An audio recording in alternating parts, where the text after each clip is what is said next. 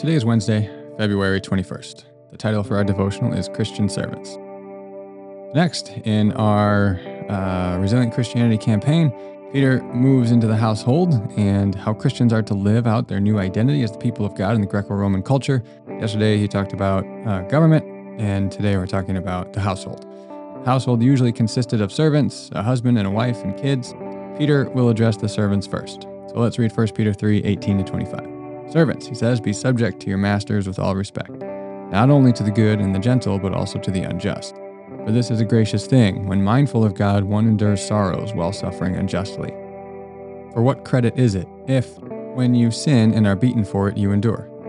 But if, when you do good and suffer for it, you endure, this is a gracious thing in the sight of God. For to this you have been called, because Christ also suffered for you, leaving you an example, so that you might follow in his steps. He committed no sin, neither was deceit found in his mouth. When he was reviled, he did not revile in return. When he suffered, he did not threaten, but continued entrusting himself to him who judges justly.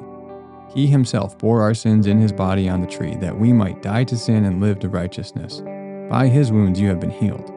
For you were straying like sheep, but have now returned to the shepherd and overseer of your souls. Oof. It's often been asked why Peter didn't directly refute the practice of slavery in the Roman world. It's true that slavery was different in the Roman culture than the American slave trade and how we tend to think of it today. However, they still viewed slaves as property, and that's evil. So the answer lies, I think, in what we talked about on Monday. Peter has an eye towards Christians being respected in their society.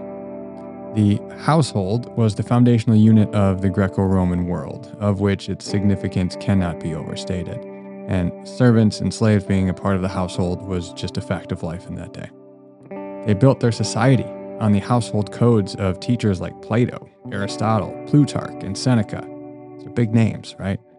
Every new idea and religious belief was scrutinized on its impact on the household. To take a frontal assault on the household codes of the Roman world would have left the infant church facing even greater persecution on that front, as well as the declaration that Jesus is Lord over Caesar. So, uh, what Peter's doing is contextualizing the gospel to the Roman culture. And in doing this, Peter calls Christians to submit to the institutions of society, as we saw yesterday. Peter's not primarily concerned with social reform at this point. Instead, he is primarily concerned with the less efficient, large-scale, but the more permanent transformation of the individual believers. He's more concerned about the church and the people of God. He calls them to live the way of Jesus within the social norms they find themselves in. This theology and approach ends up gutting the system from the inside out in the long run, but it takes a long time. He does this in a few specific ways in this text specifically as well. It's not just the big ideas, it's even in this text. First, he addresses the slaves, period. The other household codes from the popular Roman teachers like uh, Plato and Aristotle, they don't address the slaves directly.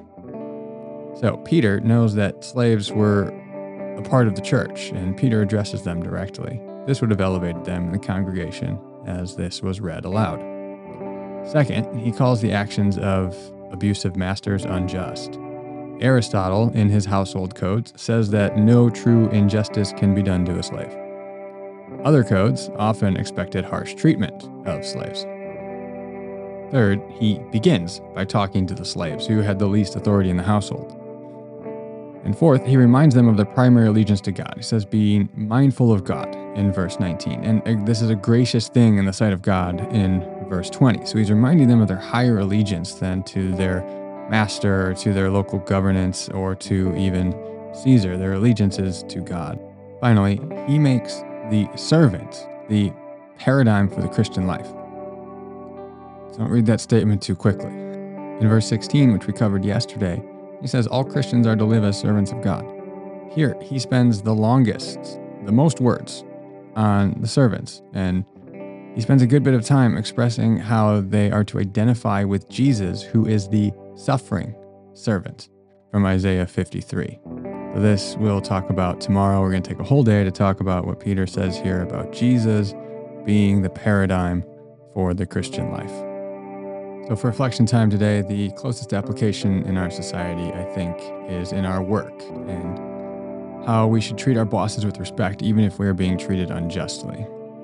Instead of being an employee who constantly complains about your boss at the lunch table or the private chat room on Zoom, we should honor them. Uh, we should do our work with integrity as well and with high character, so even if we are mistreated at work, we can confidently say that we have acted in righteousness, and then we can count it as a gracious thing in the sight of God if we are mistreated. This is the way of Jesus, as we're going to talk about tomorrow.